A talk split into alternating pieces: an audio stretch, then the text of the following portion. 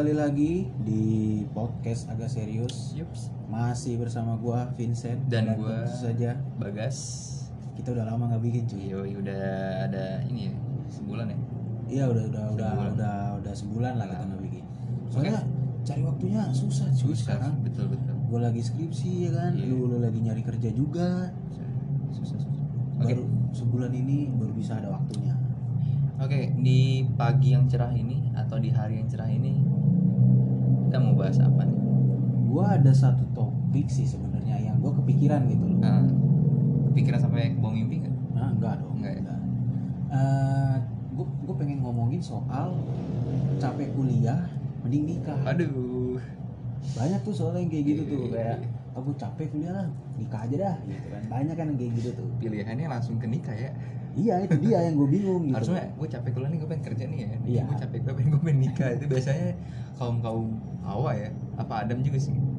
Sebenarnya dua-duanya sih Dua-duanya. tergantung tergantung uh, tergantung diajak mau atau enggak. Iya, gitu. iya, Ya kan diajak nikah mau apa enggak gitu. Tergantung sebenarnya. tapi biasanya kalau misalkan ini kita nggak langsung ke topik ya tapi ini ini aja dari, dari gue tapi biasanya orang tuh biasanya tuh kaum hawa tuh langsung nikah itu karena Adam ini langsung melamar. Oh si cowoknya langsung ngelamar gitu ya. iya biasanya cowoknya ya agak-agak sudah Sebenarnya enggak juga sudah sih. matang sih. Tergantung ya tergantung. Ada yang cowoknya langsung ngelamar ada yang memang uh, ceweknya dia cepet-cepet minta kepastian gitu loh.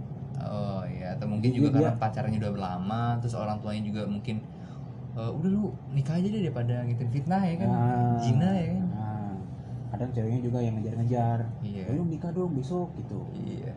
Gampang banget ngomong aja udah besok aja. Udah kayak ngajak jalan nonton deh. nah kalau ngomongin soal kuliah nih Iya. uh, lu kan udah lulus nih Udah lulus kalau gua kan bentar lagi baru mau lulus nih Iya, ya kan semoga lancar ya, semoga dipermudah. amin lah Apa sih S apa nih? Hah? Sarjana S apa?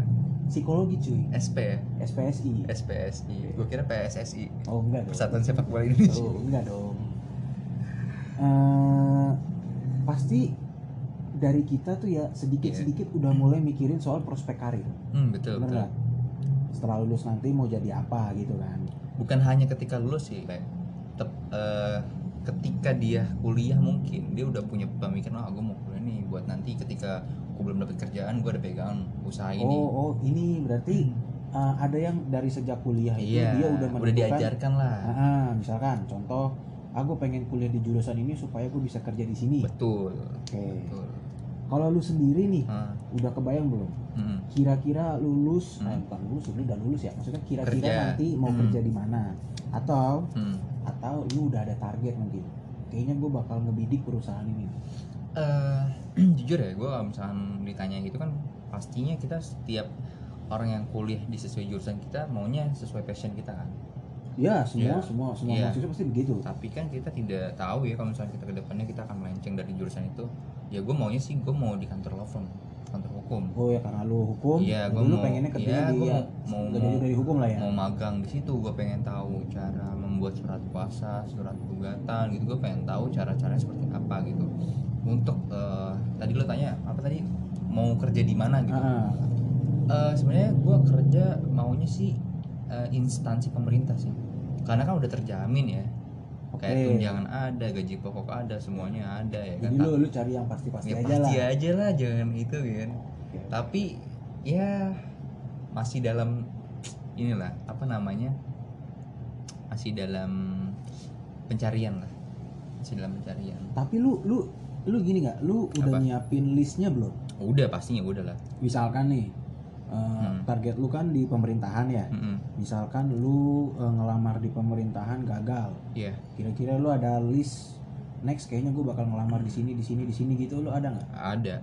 Lu udah bikin ada itu? udah gue udah gue pikirin itu dan udah gue bikin itu. Karena ada yang eh, perusahaan yang gue harapkan ya seperti kayak gue sebut aja kali ya.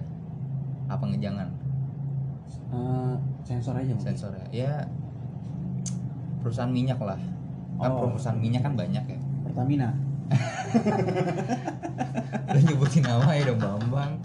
Katanya sensor. Ya itulah. Salah satunya Pertamina. Kan Oke. perusahaan minyak banyak. Salah satunya per Pertamina. Ya. ya gue pengen eh, gue pengen masuk situ gitu loh tapi Jadi lu ketika- selain kantor hukum lu pengen nyoba di Pertamina juga. Iya betul. Setelah s- apa selain di kantor hukum, instansi pemerintah, perminyakan atau mungkin gue juga pengen nyoba di bidang yang di bukan di bidang gua gitu. Gue pengen belajar eh, psikolog juga men. Hah? Psikolog juga. Jangan dong, lu ngerebut lapak gua anjir. Bukan gitu coy. Karena kan kalau psikologi dan hukum itu kan satu keterka- keterkaitan kan. Iya tapi kan nggak direbut juga lapaknya bos. Hukum ya hukum aja cu, cu. Kalau gue ya, Oke, apa kalau gue jujur juga gue sama kayak lu. Nah, Gue udah udah udah mulai mikirin nah, prospek karir gue ntar gue pengen kerja di mana Nah. gitu. Gue juga udah nyiapin beberapa list hmm, tempat yang sekiranya nanti Bakal lu eh, kunjungin? bakal gue lamar. Nah. gue pengen ngelamar di situ kerja gitu. bawa apa tuh lamar? Hah? Bawa apa? Seserahan. Iya seserahannya kartu kuning, terus SKCK. iya CV ya kan. Terus kalau misalkan gua eh, nggak keterima, misalnya dari semua list yang udah gue bikin gitu gua nggak keterima, ya Iya. jalan terakhir, Apa tuh? ibu jadi pengusaha. Oh iya, itu, itu udah itu itu udah pasti sih, udah pasti banget. Karena kan ibaratnya kita jiwa-jiwa muda yang tidak akan pantang menyerah kan. Iya ya. Walaupun kita tidak belum mendapatkan kerjaan, pastinya kita harus ngambil jalan pintas. Seenggaknya eh, berpikir kreatif lah gitu. Seenggaknya berpikir kreatif dan kita me- eh, apa mendapatkan pertumbuhan ekonomi lah. Dan Oke. sampai kita bergantung sama orang tua terus gitu loh. Ada pemasukan lah intinya. Ada pemasukan nih, berarti kita wah gua hari ini ada pemasukan nih. Setidaknya walaupun tidak lebih tapi cukup buat kita. Terus ini nih, ini sih gua nggak tahu ya. Hmm. Semua orang ngalamin ini apa enggak Iya. gitu. gue tuh ngerasain di umur gua yang makin nambah. Lu umur berapa tua, sih? 30. Hah? Umur dua dua dua lah dua dua 22 atau 21 ya? 22 lah. Kan? Oh, oh, lupa anjing sama umur sendiri. Asu, asu. Ah, ulang tahun nah, berapa memang? 99 cuy. Tanggal. Oh iya, tanggal bukan tahun ya. 6 6 April. 6 April. Iya. Ya itu iya. Iya 22 ya, 22, 22 ya. 22, 22 ya. Gue tuh ngerasain ya di umur gue yang makin nambah, hmm. semakin dewasa juga, hmm. apalagi gue udah mau lulus juga udah kan. Mau lulus. Minta duit ke tuh, tuh ke orang tua tuh rasanya kayak beban gitu Ragu, loh. ya. Iya kan? Ragu. Uh, kayak apa ya kayak ada rasa nggak enak gitu loh enak udah pasti. udah udah dibiayain dari kecil kecil. ketika udah dewasa pun masih dibiayain Hmm. kuliahnya ya kan jujur itu gue nggak enak banget sih Ada rasa malu gak sih? Pasti Iya, rasa ada. malu lah. Kayak misalnya lu udah mikir udah gue udah kuku, gue udah gede nih. Kayak lu malu sama teman-teman lu yang udah bisa nyari uang sendiri gitu. iya lu juga ngerasain kayak gitu Ngerasain banget. Pasti. Di fase-fase saat ini kita nih kayak misalkan baru lulus atau fresh graduate atau mungkin lu mau apa baru lulus banget di fase sekarang kayak misalkan wah gue kayak ada pikiran kayak gue pengen kerja tapi belum ada panggilan gue pengen kerja tapi belum ada interview gitu. Iya gue pengen kerja tapi ternyata kampus gue tidak apa ya tidak memberikan celah untuk gue ngelamar kerja gitu loh. Hmm. iya kan? Hmm, kuliah pagi pulang sore. Iya iya. Kalau mau kerja juga cuma bisa malam ya kan? paling usaha. Iya. Usaha nasi goreng. Nggak nasi goreng. Jual nasi goreng nasi goreng kan nasi juga, goreng Pak. cucu. ya kan lu kuliah pagi pulang sore malam jual nasi goreng nasi goreng kan Ya kan malam justru enggak kalau yang kuliah pagi pulang sore itu kan malamnya biasanya ngerjain tugas oh, dia. iya. Ya, siapa tahu Terus eh, ada juga yang bilang gini. Tapi kan itu kan orang tua lu gitu. loh. Iya Justru karena itu orang tua kita sendiri kita malah mau minta juga jadi nggak enak betul karena ada beber- beberapa orang mikir kayak misalnya lu lu anak orang mampu nih orang anak orang-orang yang kayak banyak uang nih kan anak pejabat nih lu punya orang tua gitu ngapain sih mikirin kerjaan tinggal minta aja kerjaan boy boy kayak gitu tuh kayak apa ya kita terlalu menggampangkan gitu sih menggantungkan harapan gitu. Iya. jadi kita ibaratnya walaupun nanti kita nggak akan belajar dewasa kalau misalnya kita tetap bergantung sama orang tua Iya. Justru justru karena itu orang tua kita sendiri kalau bisa nggak usah minta ke siapa-siapa. Iya. Iya kan? betul Semua diusahain sendiri. Mm-mm. Tapi kenyataannya ya nggak bisa juga gitu loh. ya sekarang ya bener sih karena kan sekarang juga walaupun zaman udah semakin canggih banyak juga kita ngelamar kerjaan juga harus pakai orang dalam ya Iya, kan? beberapa beberapa beberapa pasti pakai orang orang dalam dalam. tapi ya kita juga sebagai apa ya jiwa-jiwa muda ya jangan menggantungkan kepada orang tua sebelum kita usaha sendiri dulu Iya. gitu Terus kalau misalkan mahasiswa juga nih yang udah masuk semester akhir, Hmm. biasanya dia mulai berubah cuy. apa tuh dari sikap apa seg- dari segi apa nih Eh, kayak apa ya? Vibesnya itu kayak beda gitu loh. hmm. Kita jadi ngerasa kayak ada kompetisi. Iya kan? untuk siapa cepet-cepetan lulus ya nah heeh, contohnya pas lagi nongkrong hmm. eh eh kita nongkrong yuk eh teman lu malah ngejawab aduh kayaknya enggak deh gue mau revisi dulu nih aku mau bimbingan nih iya Ya. aduh apa ya yang ngajak itu kayak rasanya nggak enak gitu loh. Enak. Kayak- kayak, kayak ngeganggu ya kan? Eh, eh, antara ngeganggu sama kesindir. Kesindir. Waduh gua ya juga sih. Iya kan? Iya. iya antara ngeganggu waduh kayaknya gue ngeganggu dia nih kayak dia merasa mau- kita kayak orang-orang orang gabut orang bodoh gitu kan iya. Iya dia dia mau revisi kok gue malah ngajakin dia main gitu loh. Tapi di satu itu sisi menjadi tamparan keras untuk diri sendiri loh Ma- malah lebih bagus gitu ya? Iya. Ini tampar tapi di tamparan sisi keras lain ya. di sisi lain juga kita jadi kayak kesindir gitu loh. Lu mau mau lulus kapan? Iya. Mau sampai kapan main-main gitu? Makanya. Gue tuh kayak ngerasa jadi kayak ada gap gitu loh. Pembatas. Ah, ah, jadi kayak dulu tuh gue lengket banget sama dia. Dia diajak ke mana-mana masih Mau, mau, ya kan? gitu kan. Begitu udah mulai apa begitu salah satu dari kita udah ada yang mulai kesibukan masing-masing. Iya udah udah sampai di semester akhir duluan diajak itu jadi kayak susah gitu loh. Kadang eh, apa ya rasa pengen cepat lulus tuh jadi makin gimana gitu. Makin tinggi. Heeh. sedang teman-teman gue yang lain udah pada foya-foya gitu loh. Udah foya-foya dalam artian udah lepas bebannya. Tapi dari skripsi-skripsi yang gua ini sih ya Hmm. bukan apa ya gimana ya? Dari proses skripsi yang gue jalanin gitu Iya.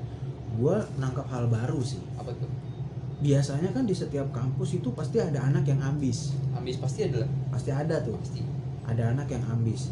Si yang paling nafsu lulus duluan lah. Ya kan? Tapi itu gua akui ya anak yang ambis itu menjadikan motivasi untuk kita nggak ya nggak sih kalau misalnya kita berkumpul atau berteman dengan eh, teman-teman yang ambis banget nih Ah, kita jadi keikutan termotivasi lah. Kayak kebang yang tadinya kita mager males-malesan kita berteman dengan orang kayak gitu kayak kayak ada bisikan. Ya semangat skripsi ayo semangat semangat semangat. Jadi kita apa ya jiwanya terbangun gitu kalau gua kalau soal skripsi ya hmm. kalau soal skripsi gue sih nggak ngerasa nggak nggak terpengaruh ya sama anak yang ambis gitu Hmm. kalau anak ambis itu gue terpengaruhnya ke tugas sebenarnya Hmm. kalau gue satu kelompok sama anak ambis tugas gue cepat selesai dia biasanya ngechat duluan dia Hmm. dia bikin grup duluan dia yang paling aktif Iya. dia langsung jadi ketua ketua kelompok gitu yang kayak gitu tuh malah bagus buat tugas. Itu tugas. Tapi kalau buat hal yang lain kayak misalkan eh, buat ujian misalkan buat ujian itu pelit dia. Gua nggak setuju nih. Bukan gini loh bukan bukan berarti gua bodoh banget gak mau belajar gitu Iya. terus ngandelin orang pinter. Tapi kan ada beberapa soal ujian yang memang kayaknya susah dan Hmm. itu terpaksa kita harus nanya orang. Iya. Iya kan nah kalau orang yang ambis itu kadang pelit cuy. Itu pendapat lo ya opini Iya, lo ya. Oh ah. sama pendapat. Gue beda jauh sama lo nih gue gak setuju sama lo. Karena uh, anak-anak yang ambis itu nggak semuanya kayak gitu. Apa Iya, iya, memang. kayak gitu. Karena apa ya mungkin mungkin di dalam dirinya dia tidak mau memberikan memang rata-rata mereka tuh kayak merahasiakan jawaban atau tidak mau apa ya ibaratnya kita ada ulangan nih Ha-ha. ada ujian dia tuh nggak mau untuk eh, kerja bareng kayak misalkan diskusi bareng tuh jarang. Dia tuh harus menemukan circle teman yang memang cocok untuk dia. Dan dia juga harus menemukan waktu-waktu yang tepat untuk dia tuh belajar. Contohnya rata-rata orang yang ambis itu dia mempunyai harus mempunyai waktu tempat untuk dia menyendiri untuk belajar. Karena dia mau fokus ujian gitu. Itu orang-orang yang ambis dan dan eh, ada beberapa juga orang yang ambis kayak misalkan dia ngajak cuma circle dia aja kayak misalkan beberapa orang doang untuk belajar nah karena apa ya gua gue gue juga pernah ngerasain ya jadi kayak misalkan kita di ulangan nih ulangan Hmm. kadang gua waktu zaman kuliah tuh cerita dikit ya waktu zaman kuliah gue ulangan nih jam apa ulangan gue tuh paling nggak bisa diskusi bareng Mm-mm. Karena apa? Karena nggak akan masuk di otak gue karena ada tipi tipikal orang-orang yang belajar tuh beda-beda. Iya. Ya kan? Ada yang belajar dengan cara mendengarkan musik ada ya yang kan? ada cara ngapalin. Ngapalin. Ada yang belajar dengan diskusi. Gue paling nggak masuk dengan kayak misalnya gue belajar dengan cara mendengarkan musik. Gue nggak bisa belajar dengan cara diskusi bareng. Gue nggak akan bisa. Malah berisik jatuhnya. Malah berisik. Jatuhnya kayak misalkan kita diskusi nih malah melenceng kita. Kita ma- apa, apa namanya ulangan apa yang kita diskusikan tuh apa? Ah, gitu. Gue paling nggak paling nggak masuk ke, ke otak tuh kayak gitu gue tuh tipe-tipe kalau orang yang belajar tuh ketika gue menyendiri. Oke. Gue fokus ke apa yang gue belajarin gitu. Ah, gue harus mempunyai suasana yang hening dan tenang. Oke. Dan kalau misalkan misalkan ada orang yang mau belajar bareng sama gue oke kita belajar bareng. Tapi please jangan berisik. Lu tanya-tanya boleh tapi jangan terlalu bawel banyak nanya gitu loh. Ngerti nggak? Oke, kayak ah. gitu gue. Oh berarti ah, kayak orang ambis tuh kayak dia punya caranya sendiri punya cara belajar. sendiri bukan bela- bukan berarti dia pelit. Karena dia tuh pengen apa ya bukan berarti dia pelit untuk contohnya gini deh kalau misalnya ujian-ujian biasa oke lah kayak misalnya tugas biasa dia pasti memberikan lah. Ah, memberikan. Tapi kalau misalnya ujian UTS atau UAS itu dia pasti fokusnya gue harus mendapatkan nilai yang terbaik iya ya kan gue harus mendapatkan uh, nilai yang memuaskan untuk nantinya bekal gue dapat IK, IPK berapa ya kan Ah. jadi kumul atau lulusan terbaik dia tuh Ah. punya tujuan ke situ tuh Ah. kalau di kalau di tempat gua tuh ah, kenapa gue bisa bilang yang ambis itu pada pelit karena memang kenyataannya begitu gitu loh Hmm. kalau kalau yang ngerjain tugas itu 50 50-50 lah Hmm. ada yang pelit Hmm. ada yang enggak kalau yang ulangan semuanya pelit. Hmm. semuanya pelit. Kalau yang tugas ini tuh eh, ada yang jadi kalau yang tugas ini tuh yang pelit pelitnya dia tuh totalitas gitu loh. Hmm. jadi dia tugasnya pelit begitu ujian dia juga pelit gitu loh. Gue sih nangkepnya kayak dia tuh punya ilmu Hmm. dia pinter tapi nggak mau dibagi. tapi nggak mau dibagi. Nah itu rata-rata orang ambis yang kayak gitu salah tuh kan banyak banyak orang ambis yang macam-macam yang tadi gue bilang kan. Iya. ada yang orang ambis kayak misalnya ada tugas biasa dia belajar bareng. Ya kan? Iya. Kalau ulangan UTS atau UAS kalau misalnya teman-teman yang eh, ngajakin yang orang ambis misalkan kita ada kumpulan 10 orang. Ah. yang ambis ada dua orang atau satu orang. Kita ngajak dia untuk diskusi bareng. Ada yang mau tapi dia dengan satu syarat. Kita diskusi bareng tapi jangan melenceng dari mata kuliah itu. Dia berbagi ilmu nih. Ini lu apa sih yang belajar ini? Lu belajar ini nih lu pelajarin ini. Dia nanya dijawab kayak gini. Ada juga orang ambis yang kayak misalkan eh eh eh, belajarnya yang mana ya? Ya lu bacanya sendiri. Kadang kayak gitu iya tuh. ada yang kayak gitu di tempat gue ada yang kayak kan? gitu bacanya Ah. sendiri. Lu ada ini enggak kisi-kisi lu baca- bacanya sendiri. Kadang kalau kalau gue nanya misalkan gue nanya cara ngerjain tugasnya nih. Misalkan gue dikasih tugas terus gue gue nggak ngerti sama perintahnya. Hmm. Terus gue nanya sama teman gue kadang dia tuh jawabnya ngeles gitu loh. Jauh melenceng kan? Iya. Bukan apa ya lu nanya apa jawaban dia tuh jauh Iya. pertanyaannya. Gue kadang kesel juga kalau emang lu nggak mau bantuin gue ngomong. niat, iya. ngomong dari awal jangan ditanya ngeles-ngeles begini. Hmm. orang kan butuh jawaban gitu loh. Kadang kita juga menemukan orang-orang seperti itu tuh. Hmm, ada yang orang ambis baik ada yang orang ambis pelit. Ya dan dan kayaknya ya eh, kunci untuk ngelewatin semester akhir tuh emang lu harus punya teman yang ambis betul. Karena gue ngerasain banget ketika gue di semester 7 gue lulus kan semester gue ngambil skripsi semester 7 tuh. Ah, nah gue ngerasain banget gue punya ya alhamdulillah dan bersyukurnya gue punya teman-teman ambis yang sangat luar biasa. Ah. yang yang apa ya yang notabene tuh mereka tuh humble banget sering berbagi ilmu Iya. sering berbagi informasi kalau ada masalah orang kita cerita kalau biar ada biar vibesnya nular iya kalau ada tugas Ah. kita ngerjain bareng gitu. Jadi nggak ada apa ya ketertutupan di antara kita sama, sama lain tuh nggak ada. Jadi kayak misalnya gue termotivasi banget gue mungkin buat teman-teman gue yang eh, paham maksud gue nih yang yang kayak misalnya ya teman-teman perjuangan lah Ah. yang dengar podcast gue ini gue berterima kasih banget buat kalian nih yang udah memotivasi diri gue thank you banget gitu loh. Sukses buat kalian gitu. Kadang tuh ya perilaku kita tuh ngikutin orang di lingkungan sekitar betul kita betul banget Eh, kalau lingkungan sekitar kita isinya pinter, ambis, mampus gitu kan pasti kayak vibesnya nular, Nular. gitu. Yang tadinya kita nggak tahu cara ngerjainnya gimana, terus jadi oh jadi gini cara ngerjainnya Iya. gitu. ya ibaratnya sih sikap sifat kita itu kebentuk itu tergantung lingkungan kita seperti apa Heeh. Eh, tapi kalau menurut gua ya, Hmm. kalau menurut gua, lu cari teman ambis itu di akhir aja, di akhir semester. Saran gue tuh ya, Iya. lu kalau awal-awal kuliah cari teman yang bangsat-bangsat aja dulu. Tapi jangan sampai terpengaruh. Iya. Eh, kenapa cari teman yang bangsat karena ya biar have fun aja gitu loh kuliah kan stres ya kalau awal-awal semester kan biar lu nggak stres di awal semester ya lu cari teman yang yang yang bisa yang bisa bisa diajak have fun lah kalau lu cari teman-teman yang ambis di awal semester itu tuh bawaannya kaku cuy Hmm. iya kan orang-orang yang ambis tuh rata-rata kaku. Harus berdasarkan teori harus berdasarkan kata-kata dosen harus berdasarkan ini itu ini itu. Kaku dia. Nah kalau lu pengen kalau yang kayak gitu tuh bagusnya di akhir semester. Menjelang sempro seminar proposal magang skripsi. Kalau itu kan emang emang ada peraturan khususnya kan. Karena itu kan laporan ilmiah mungkin sifatnya. Ada aturan khususnya. Nah itu lu cari teman-teman yang ambis bagus karena biasanya orang-orang ambis tuh ahli di bidang yang kaku-kaku kayak Iya. gitu cuman kalau di awal semester jangan Tapi gini loh ya, pendat- itu opini lu nih. iya Opini gue, kalau misalnya lu ngomong kayak gitu, jat- jatuhnya kayak misalnya lu manfaatin dia di saat itu doang gak sih? Misalkan gini nih, lu diposisikan menjadi orang ambis. oke Teman-teman lu datang ketika butuh doang. Kayak misalnya diri lu tuh berharga ketika dia butuh. Ketika teman-teman lu tidak butuh, dia tidak akan mendatangi lu. Karena gini, ada beberapa orang ambis yang memang dia ambis ketika dia di mata di mata pelajaran. Tapi di di luar itu wah dia seru have fun ngajak-ngajak jalan. Ada beberapa seperti itu. Iya ada beberapa yang tapi gitu. kalau gua di di kuliah pribadi nih ya cerita sedikit lah flashback.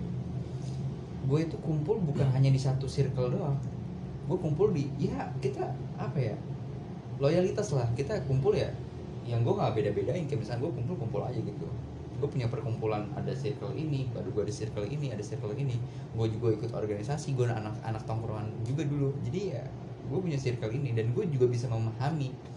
Kayak misalnya tongkrongan ini tidak baik nih. Wah circle ini baik buat gue Mm-mm. nah gue melanjutkan yang baik.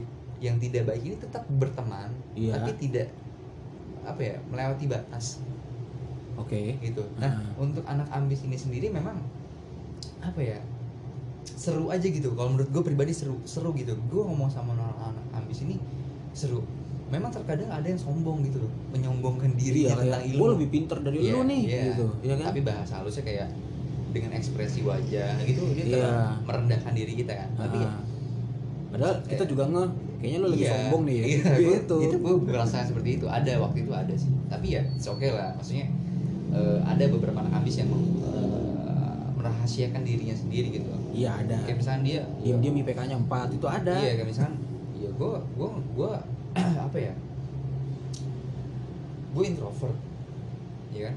Mata kuliah gue gue kerjakan dengan sebaik-baiknya untuk mendapatkan nilai A iya. ya kan? Ah, circle pertemanan gue memang dikit iya. tapi gue pinter gak kayak lo bahasa kasar gitu ya kan? ah, ah. ada lagi oh, jadi eh, yang lu bilang memang anak ambis itu apa ya?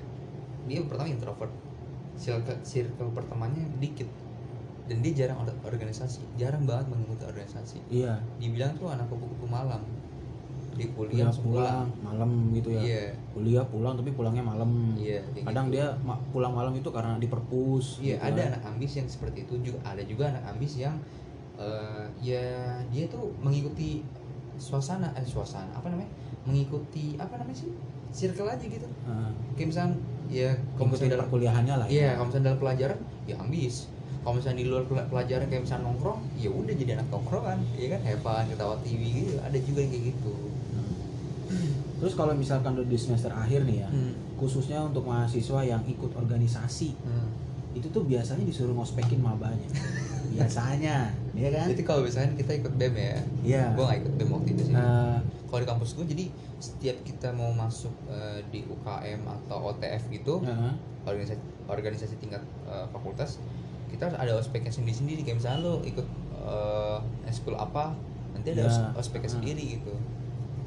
Kalau bem beda lagi bem kan di awal awal kita masuk ya. Hmm. kalau misalnya kita mau masuk eh, eskul ya kita juga harus di ospek lagi. Gitu. kalau ngomongin soal ospek nih lu Hmm. dulu waktu maba ikut ospek nggak? Wah ikut gue lu ikut? Karena gue suka tantangan. Gue orangnya kayak kayak apa ya? Ya orang bilang kan kayaknya kata katanya ya. Ya ah kalau ospek kuliah bakal di peloncoin lu bakal dibully abis-abisan. Ah, Heeh. gue mah biarin aja. Mungkin beda kampus mungkin. Ya Ya kan? gue nggak takut akan hal itu karena gue pengen nyoba tantangan baru. Karena setiap ospek di tingkat eh, pendidikan beda-beda kan? Hmm. di SMP kita diawasi guru di SMA kita osis sama pembina juga kan? Jadi nah gue pengen ngerasain nih ospek di kuliah itu seperti apa? Apakah lebih keras? Ya kan? Keras. Iya. di lebih dari itu ya pengen ngerasain gitu.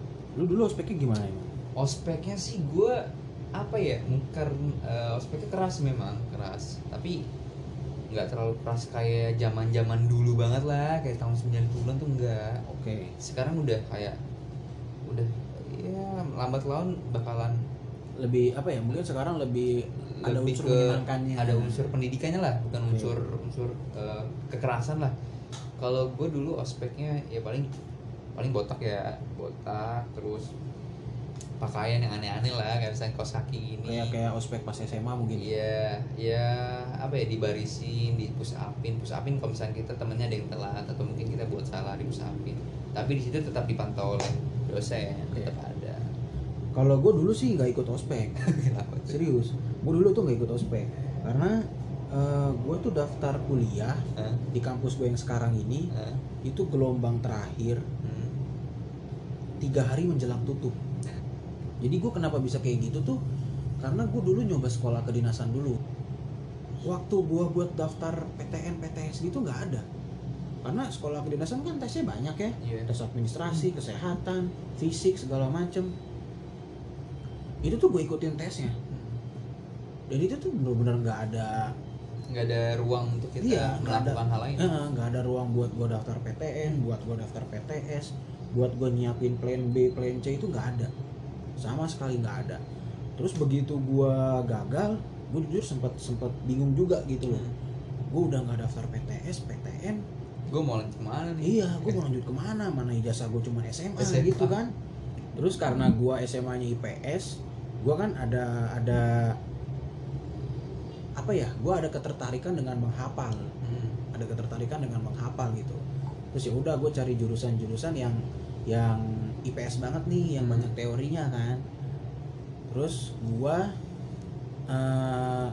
searching searching di Google kampus mana yang masih buka. Dapatlah kampus gue Oh, ada jurusan psikologi di situ. Udah gue langsung daftar. Tetap. langsung daftar. Gelombang ketiga gelombang terakhir tuh tiga hari menjelang tutup. Tapi kalau ngomongin soal eh, dunia perkuliahan ya Iya. kadang itu kita suka ada dilema gitu loh. Hmm. apalagi udah sampai di semester akhir itu kadang ada dilema-dilema tersendiri Hmm. ada satu hal yang sering dialamin sama mahasiswa Ah. ah gue capek kuliah nih pengen nikah aja Iya. gitu kan Eh, buat gue pribadi sih ya Hmm. ini menarik Eh, menariknya itu karena eh, coba sedikit kita flashback ke belakang Eh, sewaktu kita lulus SMA itu udah mulai tuh bermunculan teman-teman kita yang langsungkan perki- pernikahan Pernikahan. gitu kan Iya. dan itu bukan cuma terjadi di zaman kita aja sewaktu orang tua kita masih muda juga lulus sekolah langsung nikah itu sering terjadi Banyak, tuh banyak. entah itu eh, apa ya entah memang entah Sudah memang menjadi adat. iya entah entah entah jadi adat atau memang itu Tuntutan tuntutan orang atau memang ya. atau memang itu budayanya memang seperti itu gitu Iya. loh lulus sekolah langsung nikah, gitu. Iya. dan dan dan orang-orang dulu mungkin gini ya berpikir orang dulu ya orang dulu nih. Nah. mungkin berpikir bahwa pendidikan itu nggak penting. Mm. ya kan? Ada beberapa orang dulu yang ngomong bukan pendidikan nggak penting sih mungkin nggak terlalu penting. Nggak terlalu penting. Karena Ya, ya, karena di zaman dulu kan mungkin kuliah masih jarang. Masih jarang. Kampus-kampus gitu Ah, mungkin masih dan jarang. orang-orang tua zaman dulu mungkin berpikir bahwa udah kamu nikah aja kerja punya anak beli rumah. Udah. Iya jarang orang tua yang mikir kamu kuliah gini nggak jarang sih Iya. di usia mereka yang semuda itu aja udah banyak yang nikah gitu loh Hmm. apalagi di usia kita yang sama-sama muda gitu loh Hmm. kita muda di zaman sekarang sama mereka muda di zaman itu Hmm. itu udah mulai banyak yang nikah gitu loh Hmm. kisaran 20 ke atas itu udah mulai banyak yang mikirin eh gue nikah nanti gimana ya mau umur berapa ya Iya. ada nggak yang mau sama gue ya udah mikir situ ya Iya, jadi kayak punya pikiran capek kuliah, mending nikah menurut gue wajar. Karena memang secara umur punya pikiran kayak begitu tuh wajar banget gitu loh. Kalau lu pribadi, Hmm? lu pernah nggak punya ada pikiran pengen nikah muda? enggak sih nggak ada di kamus hidup gue nggak ada lu nggak ada pikiran buat kayaknya Ya. gue pengen nikah gitu. Maksudnya buat nikah nikah muda gitu loh. Nggak ada. Nggak ada. Nggak ada gue sumpah nggak orang tanya kayak terus lu ada target nikah umur berapa? Nggak ada gue ada target sumpah nggak ada pikiran no- mungkin nikah cepet-cepet gitu nggak ada. Nggak ada bener-bener nggak ada. Kayak apa ya tar untuk mikirin pacar atau nikah aja gue nggak ada arah ke sana. Kayak Sumpah. hidup hidup sendiri iya kayak misalnya gitu ya. jalanin aja udah gue mau jalanin aja nanti juga ada waktunya kan. Iya iya. sumpah orang pada mikir guys lu kayak misalnya tanya target nikah umur berapa? Nggak ada target gue sesiapnya aja. Iya. Nikah itu kan ibaratnya nikah itu kan nggak gampang coy. Iya bukan lomba juga kan siapa iya bukan lomba gitu. cepetan ya. Iya. misalnya gue mau nikah buat punya anak ya. Aduh. Nikah juga nggak harus punya anak gitu sih kalau menurut gua. Ya maksudnya nikah nih kayak misalkan ada banyak bilang umur sekian harus nikah.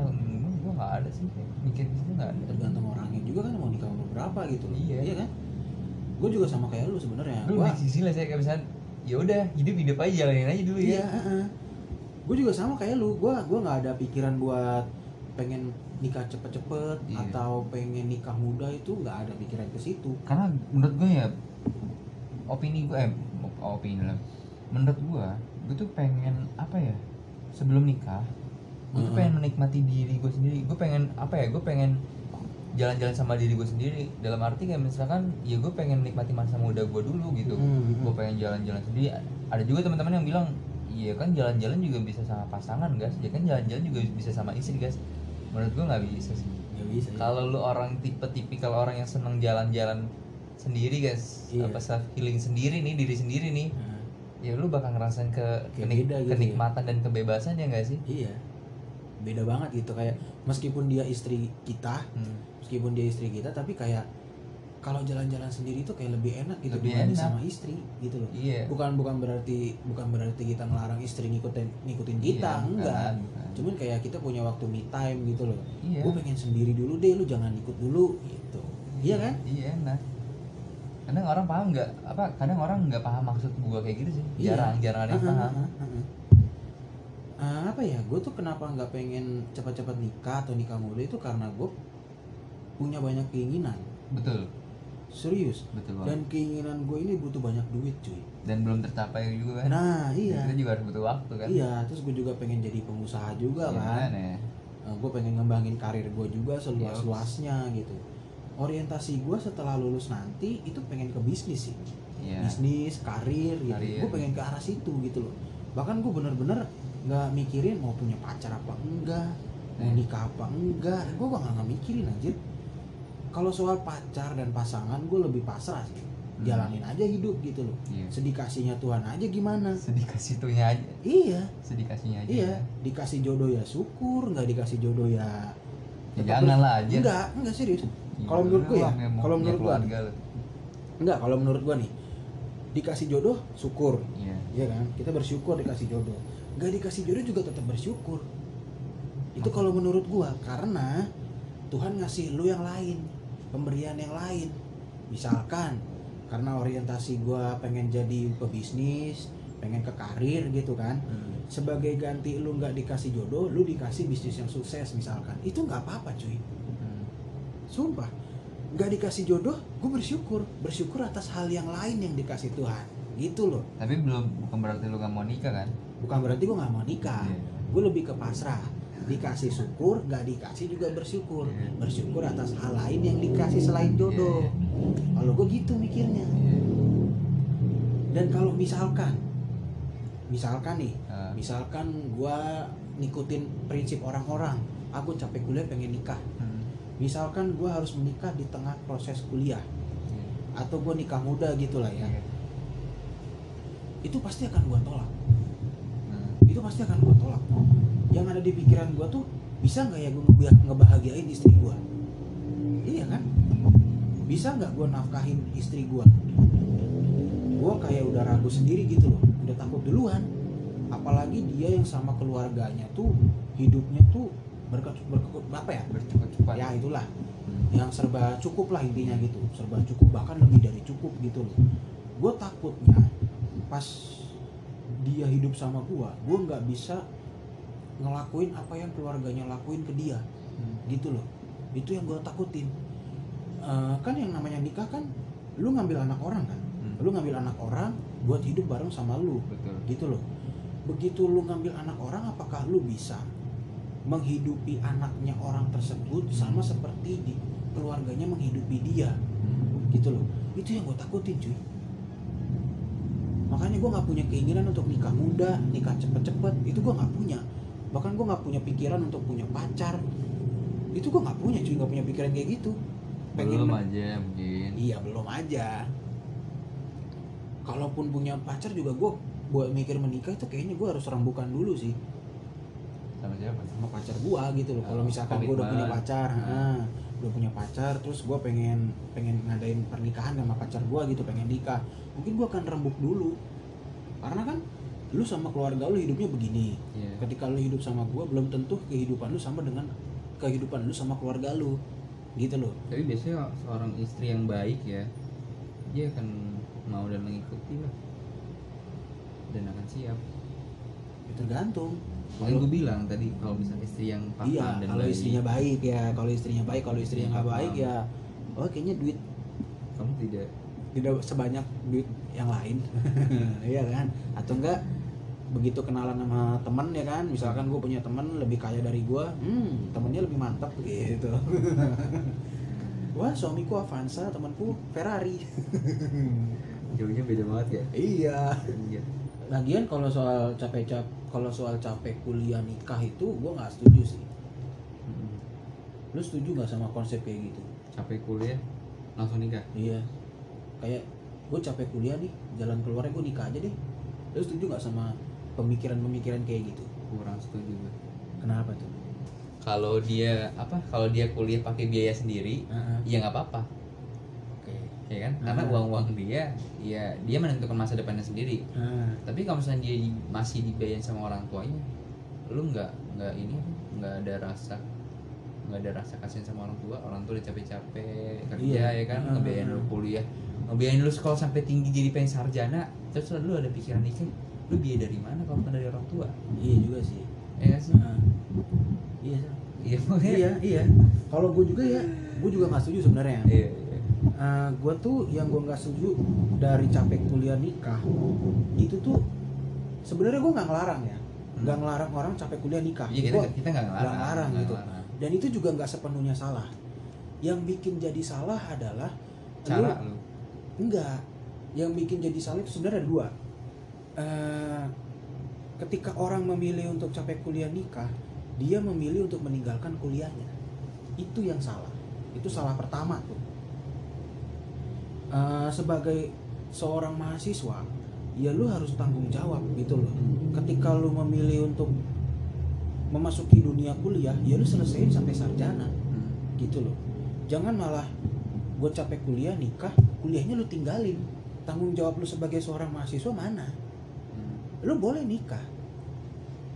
Berarti status lu kalau nggak lu jadi istri orang ya lu jadi suami orang Iya. gitu. Boleh tapi lu jangan ngelupain status lu sebagai Ya, mahasiswa menganggap kewajiban lu sebagai mahasiswa ya? Iya selesaiin sampai selesai. Meskipun itu butuh waktu lebih dari empat tahun gak normal kuliahnya ya. Lebih dari 8 semester gak apa-apa. Selesaiin. Yang penting lu tanggung jawab sebagai mahasiswa. Iya. gitu loh.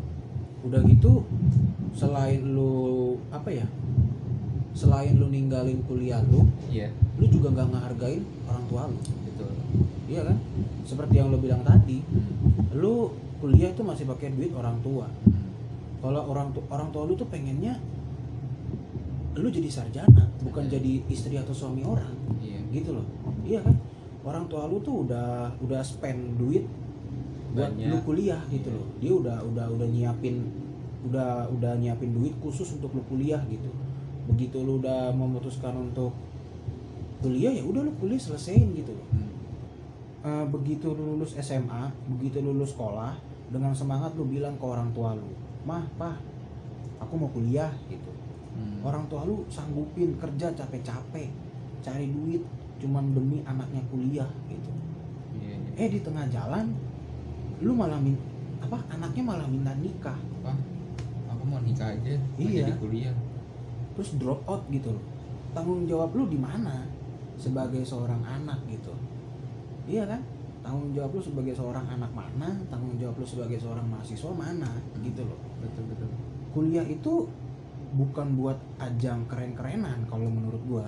Dan kuliah itu bukan bukan buat orang tua lu kok buat diri lu sendiri. Iya. Bekal lu nanti ketika lu apa ya ibaratnya orang tua lu udah nggak ada itu menjadi bekal nanti. Iya. Kuliah itu bukan buat ajang keren-kerenan kayak eh gue kuliah dong. Gue sibuk ini nih. Gue lagi skripsi nih gue lagi sempro nih ya kan? Hmm. begitu nongkrong sama teman-teman lu teman-teman lu yang nggak kuliah mereka ngomongin soal pergaulan soal apa soal apa. Lu sendiri ngomongin soal eh metodologinya gimana ya? Eh lu pakai teori apa? Gitu. Kuliah itu bukan buat keren-kerenan kalau menurut gua. Kalau lu pikir kuliah buat keren-kerenan ya mending gak usah kuliah. Hmm. iya kan?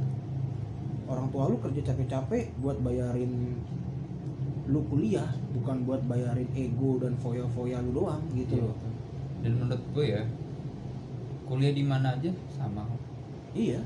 Ya kan sama. Nggak ada bedanya lu mau kuliah di PTN PTS sama sama. Iya. Orang yang kuliah aja, orang yang kuliah lulus sarjana gitu, kerja, itu aja belum tentu belum tentu sukses. betul. Apalagi lu yang ninggalin kuliah demi nikah gitu loh. Hmm. Itu gua nggak nggak nggak nggak habis pikir sih sama orang-orang yang yang punya keputusan kayak gitu gitu loh. Itu yang bikin gua nggak setuju sebenarnya sama konsep capek kuliah nikah. iya iya Kalau lu capek kuliah ya lu cuti gitu loh. Hmm. Lu jalan-jalan gitu. Lu tuh cuman kurang jalan-jalan. kurang jalan-jalan, kurang piknik. Bukan apa ya, solusinya tuh bukan nikah gitu loh. Hmm. Itu sih kalau menurut gua ya. Dan gua rasa ya kalau misalkan anaknya minta nikah pasti diizinin sih. iya Iya kan? Lu sebagai anak bilang ke orang tua lu, "Maaf, Pak, aku capek kuliah, mau nikah." Pasti diizinin meskipun ada sedikit konflik ya. Hmm. meskipun ada sedikit konflik tapi pasti diizinin karena kan orang tua kan nggak mau anaknya itu kecewa gitu loh iya iya kan betul. orang tua nggak mau anaknya sedih sedih tapi di belakang lu mereka tuh nangis. Semua hasil kerja kerasnya. Hmm. ngumpulin kayak duit. kayak gagal nggak sih? Bukan Iya. gagal sih kayak kecewa sih. Iya kecewa. Kecewa. Semua hasil kerja kerasnya ngumpulin duit ya kan buat anaknya kuliah. Harapannya pengen jadi pengen anaknya jadi sarjana. Semuanya tuh kayak sia-sia gitu loh. Sirna. Iya. Iya. Sirna di tengah jalan. Aduh anak gua nggak jadi sarjana malah jadi suami orang Hmm. atau nggak jadi istri orang Iya. gitu loh tapi kalau misalkan eh, dia nikah dan gak ninggalin kuliah gitu kayak nikah sabtu atau minggu gitu Hmm. terus seninnya kuliah lagi Hmm. itu gue setuju aja Iya. karena dia kan tanggung jawab kan Tanggung dia jawab. dia dia sadar kalau dia itu sebagai mahasiswa Hmm. dia sadar kalau dia kuliah masih pakai duit orang tua gitu Betul. dia tetap tetap menjalankan kuliahnya dia gitu Iya. kalau itu gue setuju gue nggak ada masalah kalau Setuju sama ya. itu dilema lain yang biasanya Hmm. dihadapin mahasiswa kalau udah semester akhir iya. itu biasanya IPK sama pengalaman organisasi. Ya IPK-nya tidak sesuai agak rendah dan tidak ada pengalaman organisasi. Iya kupu-kupu biasanya kuliah pulang kuliah pulang gitu. Kenapa sebutnya kupu-kupu ya? Ya karena itu kuliah pulang kuliah pulang disingkat Eh, apa ya? Masih banyak mahasiswa yang kuliah itu cuma mentingin IPK gede. Hmm. Sama lulus cepet Hmm. bahkan kalau bisa cum laude. Cum laude. nah menurut lu mahasiswa yang kayak gini tuh gimana? Lu kan lu kan anak organisasi nih kita berdua nih anak organisasi. Iya. Nah menurut lu gimana? Sama pandangan mahasiswa yang gue pengen IPK gede aja deh nggak perlu organisasi. Iya. Mungkin mungkin gini mungkin di mungkin di pemikiran dia perusahaan itu lebih mementingkan IPK, IPK. gede dibandingkan pengalaman organisasi. Oh, tidak ternyata ya menurut gue gini loh. Apa ya? Banyak kok teman-teman kita ya yang organisasi tapi tetap IPK-nya tetap gede. Ya kan? Iya. ada itu beberapa tergantung cara cara jalaninnya Iya, benar sih. Ada bagi waktunya dia bisa nggak? Ya ada beberapa orang kayak misalkan ah gue nggak mau lah organisasi takut IPK gue kecil takut iya ada tuh yang kayak gitu. waktu belajar gue terganggu ya kan Hmm. waktu ini gue terganggu terus tugas gue nggak ngumpulin tugas nanti gue di di- jelek nilai tugasnya ada yang begitu ada juga yang mikir kayak misalkan gue tetap ikut organisasi tapi gue bisa apa namanya memanage waktu. Iya. Ada saatnya waktu gue organisasi ada saatnya waktu gue belajar. Heeh. malah gue lebih suka orang kayak gitu tuh. Iya. Organisasi dia aktif belajar dia juga bagus. Heeh. jadi dia punya punya cara main yang bagus. Benar. dan kalau menurut gua kalau misalkan lu cuma ngandelin IPK itu percuma sih. Iya. Iya kan? Betul. Kerja itu kan bukan cuma ngandelin IPK Hmm. Tapi pengalaman gitu. Ya walaupun rata-rata IPK itu tetap dipakai ya minimal ya minimal IPK tuh paling rendah 275 Heeh. kalau lu ngelamar kerja tuh paling rendah 27 sekarang tiga cuy.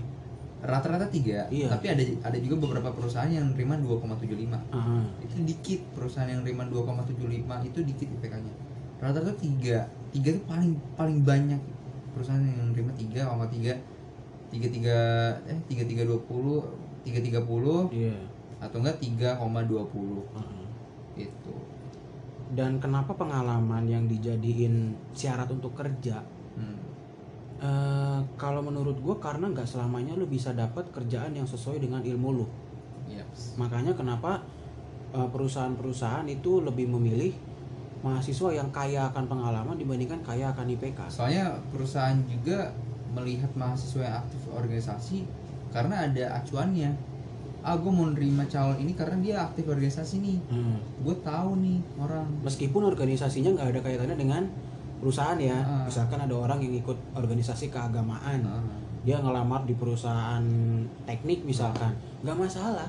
Ya yang yang dicari itu adalah pengalamannya. Pengalamannya. Dia waktu di dalam organisasi kerjanya ngapain bisa ngehandle apa aja. Nah itu yang dipakai di perusahaan soalnya kan gitu. kalau pihak perusahaan kan kalau misalnya nerima kan dari CV atau surat lamaran kalau misalkan nggak ada organisasi ya bagaimana perusahaan itu bisa menilai orang tersebut kan? Kalau Hmm. cuma berdasarkan hanya IPK doang. Iya. Tanpa adanya pakai pengalaman kerja atau pengalaman magang atau pengalaman organisasi. Mm-mm. perusahaan pasti akan memprioritaskan yang lebih banyak pengalamannya iya. dibandingkan IPK-nya lebih tinggi. Ah, itu yang itu satu itu yang Satu. pertama yang kedua kenapa perusahaan nggak mementingkan IPK karena nggak semua pekerjaan itu bisa dilakukan dengan teori. Betul. Iya kan? Hmm. Eh, lu mau ngapalin buku pelajaran dari semester 1 sampai 8 terus di kerjaan ternyata nggak kepake ya lu cuma bisa mingkem doang gitu loh. Hmm. lu cuma bisa diem ngedokem aja. Ini yang gue pelajarin kok nggak keluar di kerjaan gua gitu loh. Hmm. itu lu udah kayak apa ya? Lu kerja kayak berasa ujian anjir. Iya. Kayak berasa UTS UAS gitu loh apa yang kita dipelajarin kuliah cuma beberapa persen doang di kerjaan. Iya oke IPK lu tinggi lu jadi juara di fakultas bahkan di universitas lulusan terbaik cum laude. Oke nggak masalah. Tapi ketika lu kerja eh, nilai lu yang tinggi ini bisa tiba-tiba bisa jadi yang di paling bawah gitu loh. Iya. Lu cum laude tapi ternyata yang diterima kerja yang bukan cum laude gitu. Hmm. oke selama kuliah lu ada di roda paling atas iya. Lo ada di pucuk pimpinan lo memimpin perolehan nilai mahasiswa satu kampus. Tapi Hmm. ketika di dunia di dunia kerja bisa aja lo di bawah. Di bawah. Teman-teman lo yang IPK-nya nggak gede malah dia memimpin memimpin perusahaan, gitu loh. Lo malah jadi Bawah. karyawannya gitu loh. Itu itu pernah terjadi loh. Pasti terjadi loh. Ya kan? Iya pasti terjadi. Selama kuliah nilai emang penting karena kan yang menentukan lulus apa enggak untuk naik ke semester berikutnya itu kan nilai nilai Tapi setelah wisuda dan nyari kerja, pengalaman yang cuman menurut kita kayaknya iseng-iseng gitu. Hmm. Aku pengen ikut kepanitiaan ini, aku pengen ikut organisasi ini. Menurut kita iseng. Tapi malah itu yang paling penting kalau udah lu wisuda gitu loh. Lu udah wisuda, lu udah Modal lulus, sih ya. iya, lu udah Iya. sarjana. Nilai itu nggak nggak terlalu kepake, yang Tidak kepake malah pengalamannya. heeh. Terakhir deh, karena udah panjang banget Iya, kayaknya udah menjelang juga. maghrib Iya, dari pagi anjir anjir. Menurut lu nih, apa tuh menurut lu solusi atau cara ngejalanin kuliah yang baik itu gimana? solusi Iya. cara apa menjalankan kuliah yang baik. Kayak apa ya? Ngejalanin kuliah versi lu gimana deh? ya intinya disiplin ya pastinya disiplin waktu Hmm. Waktu. Terus lu juga harus punya tujuan nih. Lu kuliah untuk apa? Tujuan untuk main-main kah? Atau untuk keseriusan lu belajar untuk lulus. Eh, terus kalau misalnya lu anak organisasi juga harus ada manage waktu. Iya. ya kan? Lu Kalau menurut gua gini loh, kalau menurut gua ketika seseorang sudah memutuskan untuk ah gue pengen ikut organisasi ini berarti dia harus udah udah punya konsep memanage waktu yang baik. Iya betul. Karena kalau lu terjun ke organisasi tanpa lu punya konsep memanage waktu yang baik Hmm. lu akan kelabakan. Iya. Itu tuh kayak udah sepaket gitu loh. Betul. Gua lanjut ya. Iya. Eh yang tadi lu bilang benar. Terus juga apa ya? Ada tugas lu kerjain tugas dari dosen lu kerjain. Terus eh kalau gua waktu kuliah sih gue tipikal orang yang gue belajar ketika ada kul- ada ulangan. SKS sistem kebut semalam. oke. Kayak gitu. Tapi ya alhamdulillah hasilnya memuaskan. Iya, gitu kadang-kadang yang SKS gitu malah Iya, memuaskan loh. Karena kan fresh kan ya. Lagi kita fresh. baru iya baru diapalin malamnya paginya Besok- keluar besok gitu. keluar aja itu sih menurut gue itu. Terus lu jangan nyari masalah di kampus ya kan? Karena attitude juga bakal pakai ketika lu nyari di dunia kerja kan. Mm. kalau attitude lu eh attitude lu udah jelek di kampus apalagi dunia kerja lu nggak bakal kepake. Iya. jadi saran gue lu kuliah walaupun yang tadi gue bilang belajar penting memang. Terus attitude itu juga harus dijaga. Mm. dan apalagi ya? Ya jadi anak yang sebaik-baiknya di di kuliah gitu. Ini yang baik aja yang gitu. baik aja deh. Gitu sih. Kalau menurut gua mm, kuliah tuh dibawa santai aja sih. Yaps meskipun kuliah itu berat ya. Tegang gitu ya? Iya. Otot-otot Berat, tegang ya kan? bikin- berat. bikin- bikin beban di stres. pikiran Ah, ya kan? bikin stres Stres, juga. nah. tapi ya jangan dibawa jangan dibawa berat sih kalau Iya. menurut gua. Dibawa santai aja gitu. Toh kuliah cuma 4 tahun kan? Iya. Dinikmatin aja prosesnya. Nikmati yang penting harus sarjana. Harus ada itu tujuan kuliah harus sarjana gitu. Apa pun rintangannya entah lu mau nikah ke entah lu mau mau apa cuti dulu mau kerja dulu nggak apa-apa. Yang penting tujuan lu kuliah adalah lu harus jadi sarjana. Betul.